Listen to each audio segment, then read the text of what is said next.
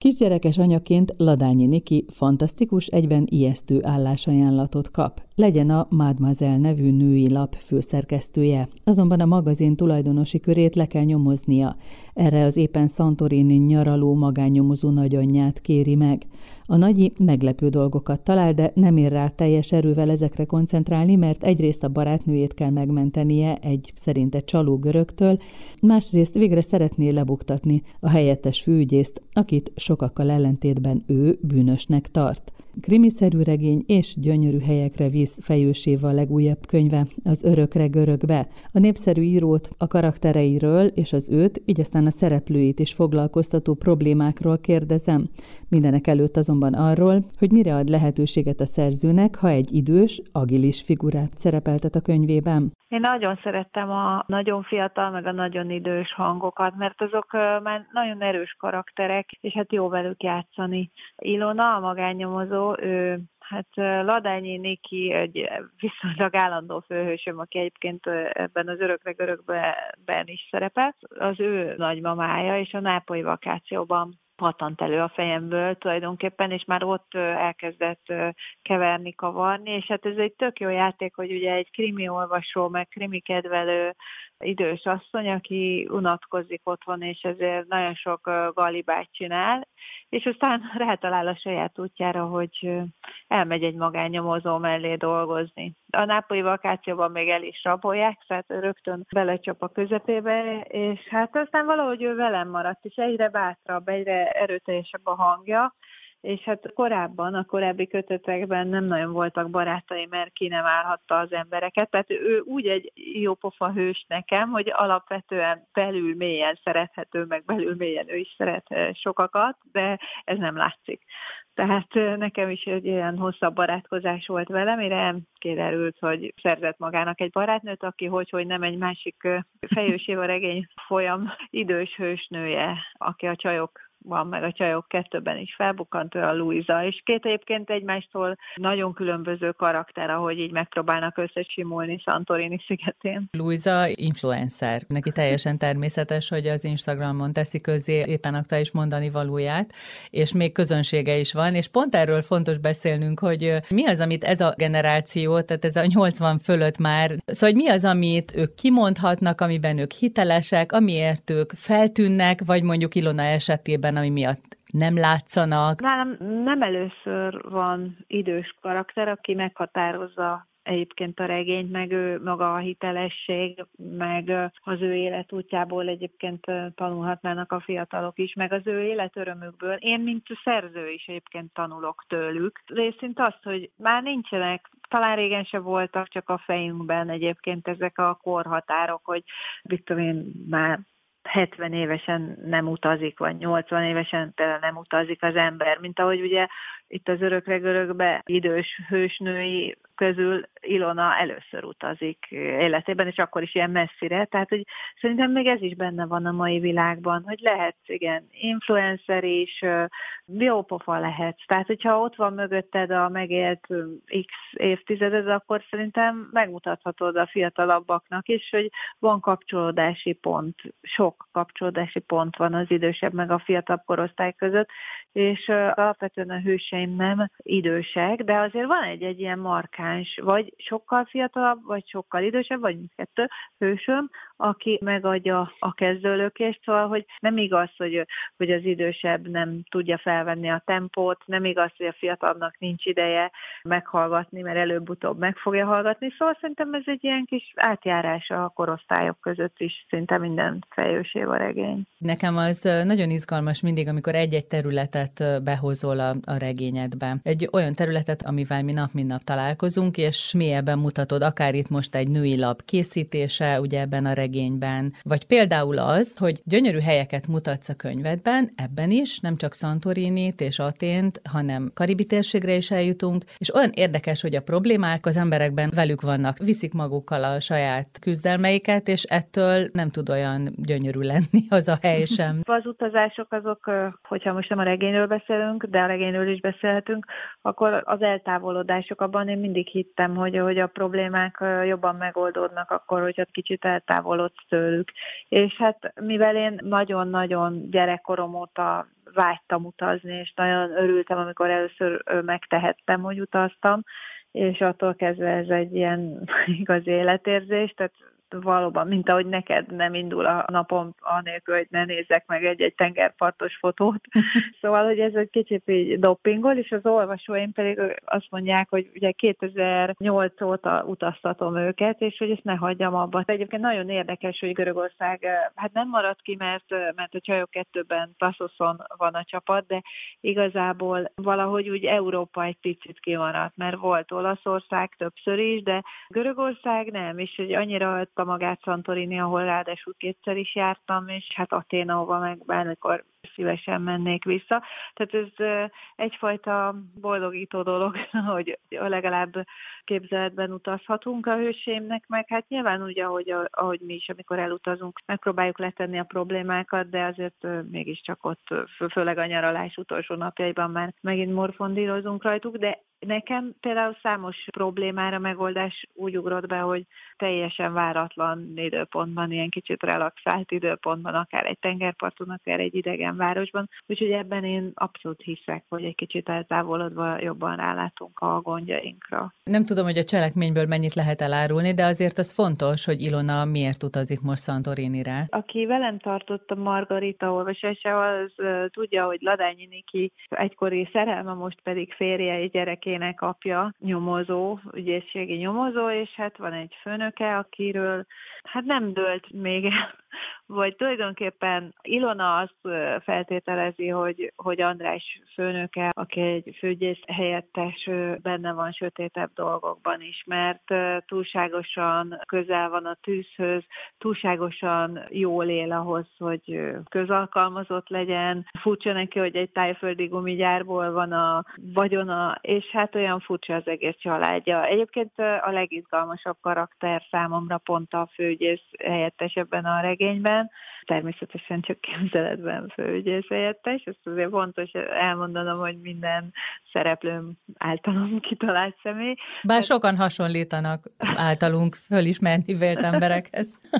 Egyébként ez egy nagyon furcsa dolog, mert ugye pont nemrég került a kezembe, amikor felolvastam az oldalamon az úton hozzádot, amiben van egy polgármester, aki olyan dolgokat csinál, és az hozzád 2015-ben jelent meg. És amit tavaly élőben követhettünk végig, hogy milyen jó kis balhé volt, tehát az, az nálam 2015-ben megjelent. Tehát nyilván a fikciós gondolkodásom az, az azért elég élénk a fantázián, de ettől függetlenül látod, nem lehet olyat írni, amit ne írna fölül az élet, vagy ne írna nagyobb történetet az élet. Szóval nyilvánvaló egyébként, hogy mindig figyelem azt, hogy mi történik, mint újságíró, vagy egykori újságíró. Egyébként is érzékeny vagyok a hírekre, meg bárhol várakozom, mindig pörgetem a híreket, mert nekem nagyon fontos, hogy amikor én regényt írok, akkor legyenek olyan kis kapcsolódási pontjaim a valósággal. Tehát, hogy ne elrepüljek egy, egy tengerpartra, ahol két szerelmes egymásra talál, hanem legyen benne olyan, amiről tényleg azt mondod, hogy fú, ez tényleg ez olyan, mintha, vagy ez tényleg nálunk is játszódhatna, mint ahogy azt gondolom, hogy a karaktereim is azért jó, az idős karakterek ebben a regényben kicsit eltúlzottak, az biztos, de általában a karaktereimre azt szokták mondani, hogy egy fejősév a regényhős bármikor beléphet az ajtón. Tehát, hogy azért magunkra ismerünk bennük, meg valahol a történetekben is. Az már más kérdés, vagy talán azért is szeretik az olvasók, olvasóim a, a regényeimet, mert azért elemel mégis a valóságtól, de valahol ott van ez a rengeteg kapaszkodó, ami mégis ott tart minket. Hát vagy megteszik a hőseid azt, amit az ember szeretne titkon, de nem teheti. Most, hogy a Margaritáról jutott eszembe, hogy azért ott az egy olyan SMS vagy e-mail áradattal indul, amire szerintem az élet bizonyos pontján mindenki gondol, hogy mindenkinek őszintén jól megmondani, hogy mi a helyzet. Meg ott a Margaritában ugye van egy ügyvéd, akit már olyan szépen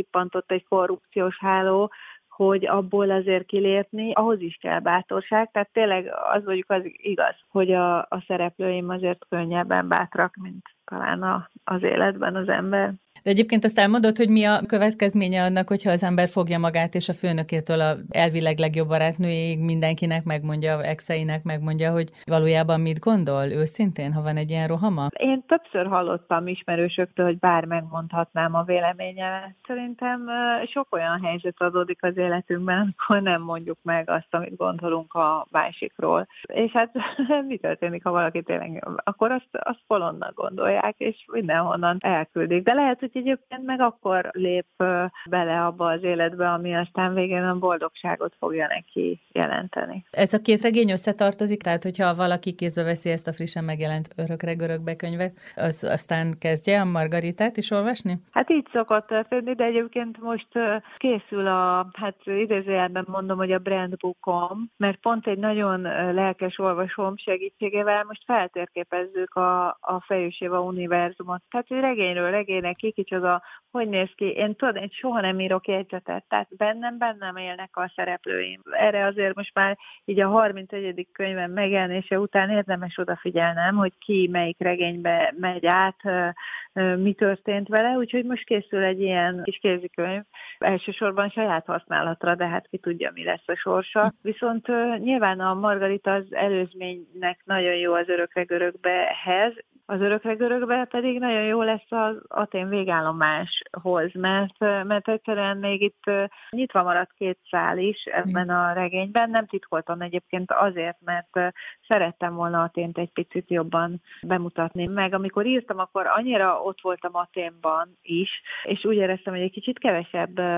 szerepel, vagy jelenik meg Atén, mint helyszín, és kicsit szeretném jobban bemutatni, meg szeretnék elkirándulni a meteorákhoz, és és hát az a lényeg, hogy nem teljesen zárul le a történet. Egyébként pedig sokan vannak, akik mostanában kapcsolódnak be a könyveim olvasásába, és hát nekik minden könyvem végén ott van egy lista, egy ilyen megjelenési lista, mert azért azt gondolom, hogy mégis csak a legjobb az elejétől kezdeni, mert akkor kronológiailag együtt vagyunk. Atén milyen közeg egy regényhez? Adél például, aki ott él, ugye, ő balerina, minden nap, amikor kinéz az ablakon, akkor olyan lelkesedéssel beszél. A plaka, ami nekem nagy kedvencem, ott a kis szűk sikátorokban jönni, menni, fölét borulnak a hatalmasan nőtt citromfák, vagy mondhatnám, hogy citromlugasok, a leenderek között, a kicsi boltok, én ezt, ezt mindet nagyon imádom, kis éttermek, hangulatos, nem átverős. Nekem nagyon nagy vágyam visszamenni. Érdekes, mert Aténban legalábbis hogy az olvasóim, akik már írtak, még nem olvasták a könyvet, de hogy Aténet oda, oda nem is gondolták, hogy el kéne menni, és így volt ez a nápolyi vakációnál Nápolyjal is, és mondhatom, hogy rengeteg olvasót küldtem, hát ez időzőjeles, de szóval utaztattam úgy el Nápolyba, hogy elolvasták a nápolyi vakációt, és azt mondták, hogy tényleg Nápoly ez ilyen élhető, meg jó város, mert hogy az volt róla a képük, hogy ott sok a zsebtolvaj, büdös van, nagyon nagy a forgatag, meg minden, de közben meg Nápolyban ott vagy, hát annyira jó hangulatú az egész, meg közel a tenger, meg közel a belváros, meg most már azért sokkal biztonságosabb is.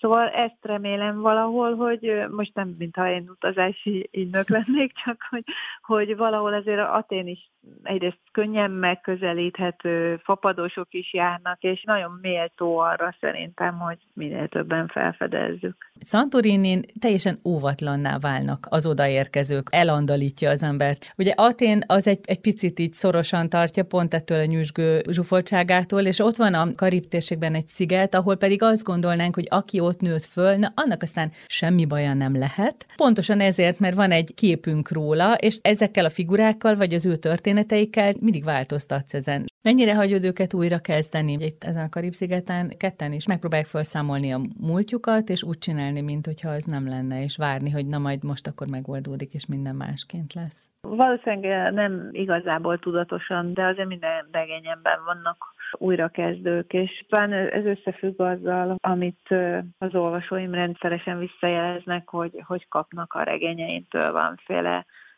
lökést vagy bátorságot egy-egy döntéshez. Mert az biztos, és ezt mondjuk mondhatom minden karakterem nevében, vagy ez az ő üzenetük, hogy mondjuk van egy olyan helyzet, amiben nem érzed jól magad, akkor gyakorlatilag minden döntés, ami lépésre sarkal, az jobb, mint az a döntés, hogy nem csinálsz semmit. Itt ezen a szigeten egy középkorú férfi egy nagyon fiatal helybeli lányjal él, a férfi nagyon gazdag, és gondtalannak tűnik, és csak akik közel élnek hozzá, azok tudják, hogy azért nem annyira gondtalan az ő élete. Vívódik elég erősen, úgy tűnik. Tudod, azért nagyon furcsa, mert ugye ez a férfi karakter, ez, hát ez egy bűnös. Amikor én elkezdtem írni, ez nem először van így, mert ez a bankok transzitnál is így volt, hogy volt egy ilyen hősöm, akit akit én kifejezetten negatív karakternek tartottam, és, és meg akartam büntetni. Hát és egyelőre nem, nem úgy hozta a sorsa, vagy nem engedi. Nyilván ezért egyrészt az is, hogy szerzőként én minden karakteremet nagyon szeretek. És nyilván jó nagyon egy bűnös karakterrel dolgozni, mert az ott szint az egésznek, vagy az is szint ad neki, de ugye nem így szerettem volna. Tehát én elég durván szerettem volna befejezni vele ezt a történetet, de nem hagyta. Mindegy folytatódik tovább, de ezt már rég beláttam, hogy nem tudok mindent keresztül verni a hőseimet. Nyilván minden olvasónak megvan a, a kedvenc karaktere, valamiért nekem Laura volt a kedvencem, mert ő egy ilyen csöndes, szemlélődő típus, nagyon komoly fájdalommal a lelkében. Kicsit azt kérem, hogy mesélj róla, mert hogyha újrakezdésről beszélünk, akkor neki is újra kell kezdeni úgy, hogy, hogy valami olyasmiért, hogy úgy mondjam, bűnhődik, vagy bünteti magát, amit nem is ő követett el. Laura egy politikus feleség, aki önként vállalta, hogy ő a háttérben marad, ott vannak a gyerekei. A nápolyi vakációnak az egyik hősnője, és egyébként Ladányi Niki újságíró férjének, az ügyességi nyomozó Andrásnak a testvére.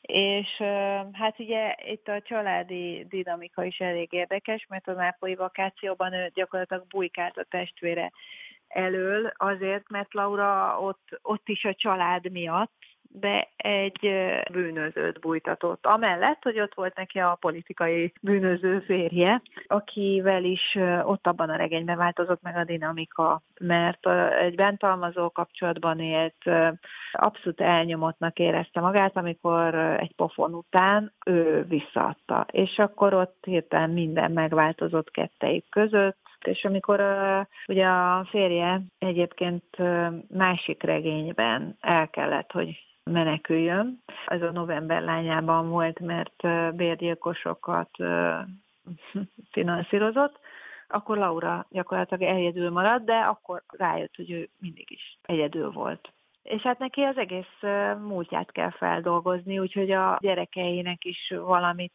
mesélni arról, hogy miért ment ő bele ennyi kompromisszumba. És ő a mai napig azzal vívódik, hogy persze próbál jótékonykodni, meg mindig próbált másoknak segíteni, de hogy ő gyakorlatilag elfogadta azt, amit felkínált neki a férje.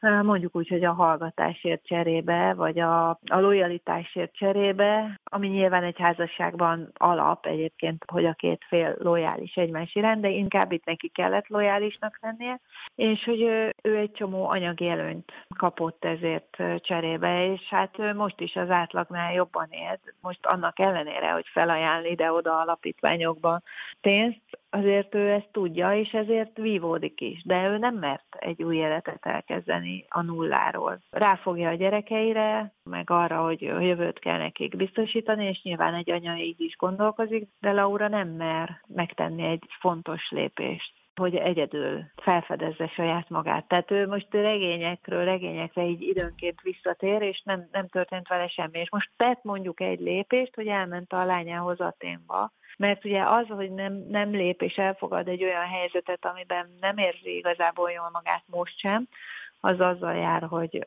pánikbeteg, hogy kényszer cselekedetei voltak, tehát hogy ő neki még nagyon sok dolga van saját magával ahhoz, hogy tényleg jól alakuljon minden körülötte. Remélem egyébként, hogy egyszer lesz mersze egy olyat lépni, ami elvezeti őt, hogy, hogy, hogy békében legyen önmagával.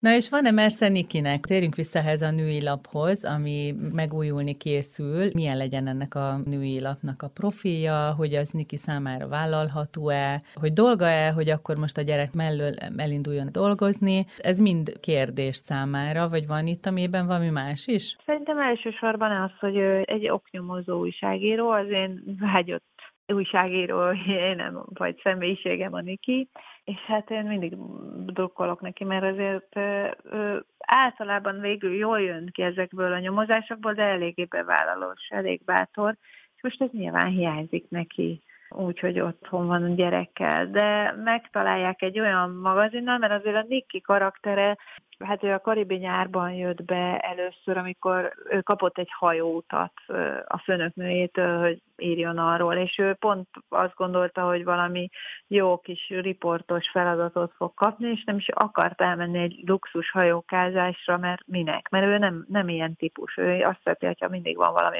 el kell fejteni. És hát maradt is ilyen, tehát neki kellenek a kihívások, ugyanakkor ott van a, a nyomozó férje, akitől azért kap ilyen-olyan információkat, meg kiszedegeti belőle, és hát valahol ő is a férje főnöke után nyomoz azért egy kicsit, és hát ezt nyilván nem szereti András, hogy a felesége családja kinézte magának a főügyész helyettest. Szóval Niki olyan feladatot kap, hogy főszerkeszten egy magazint, egy ilyen glosszit, ami igazából nem az ő pályája. Ezek a divat, meg főzés, ez nem, nem az ő világa. Ugyanakkor most az is elveszi a kedvét, hogy azt mondják, hogy egy picit, mert ő, ő hozzá a jó kis témákat a tájföldről, a hosszú nyakú asszonyok sorsáról, meg illegális kutyaszaporítókról, meg bármiről, de de hogy még az is feladata lenne, hogy egy kicsit hát csúnya szóval lebutítsa ezt a magazint, és nem érti tulajdonképpen, hogy miért őt kérik föl erre, mikor ő inkább több sorsot mutatna meg, meg nehezebb sorsokat, ami nyilván egyébként egy glossziban nem annyira illik.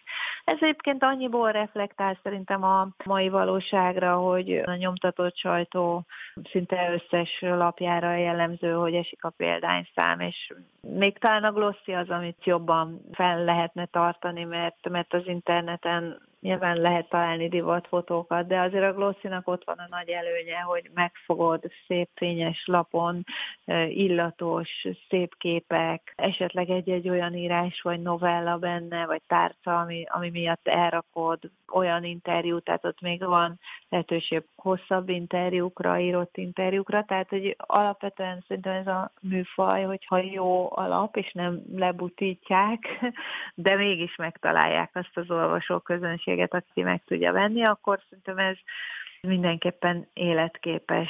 De hát Niki egyelőre nem látja át, hogy ehhez miért ő kellene, hogy, hogy egy kicsit kevesebb konyha, kevesebb divat, de kevesebb ilyen riport, hogy akkor mi legyen, miért őt keresték meg erre. Itt is van egy megfejtés, mm-hmm. amit most nem mondok el, de egyelőre bizalmatlan. Ő egyébként is mindenkivel szemben bizalmatlan egy kicsit. Még egy dolog, hogy emiatt, ahogyan írsz egy ilyen női lapról, meg hát másról is, néha olyan, mint hogyha beszélgetnénk, mint a hallanám a hangodat. Én azt gondolom, hogy hogyha ennyi nő olvas téged, és biztos férfiak is, de hát nyilvánvalóan többnyire nők, mi az, amire rányítod a szemüket? Kapsz erről visszajelzést? Csinálok kutatást, és hát több ezer választ. Tehát, hogy az első évben 5000-en írtak, az, az nagyon sok. Még most is feldolgozás alatt van egyébként, mert annyira sok ilyen szabadszavas válasz is érkezett, és a legfontosabb, amit mindenki megjelölt, az az, hogy néhány órára, vagy néhány napra kiszakítom a saját életéből, és elfelejti azt, ami maga körül van.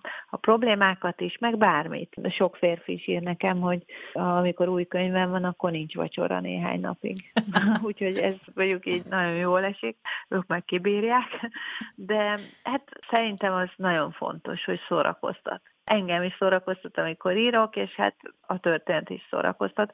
Aztán az, hogy tudnak vagy kapcsolódni valakihez, vagy pedig magukra ismernek, vagy valakire ismernek. Tehát tényleg, hogy azt mondják, hogy átlagos szereplők nem átlagos kihívásokkal néznek szembe. És hát szerintem ez, hogy nem csak így elrepülünk a vakvilágba, és tényleg marra szép minden, hanem ott vannak a gondok, a problémák, a mai valóság, ami mindenkit érint, és abból tudnak hát így elemelkedni, vagy elrepülni. Örökre görögbe. A te boldogságot hol kezdődik? Fejős Éva regényét a szerző saját kiadója az Eravan jelentette meg.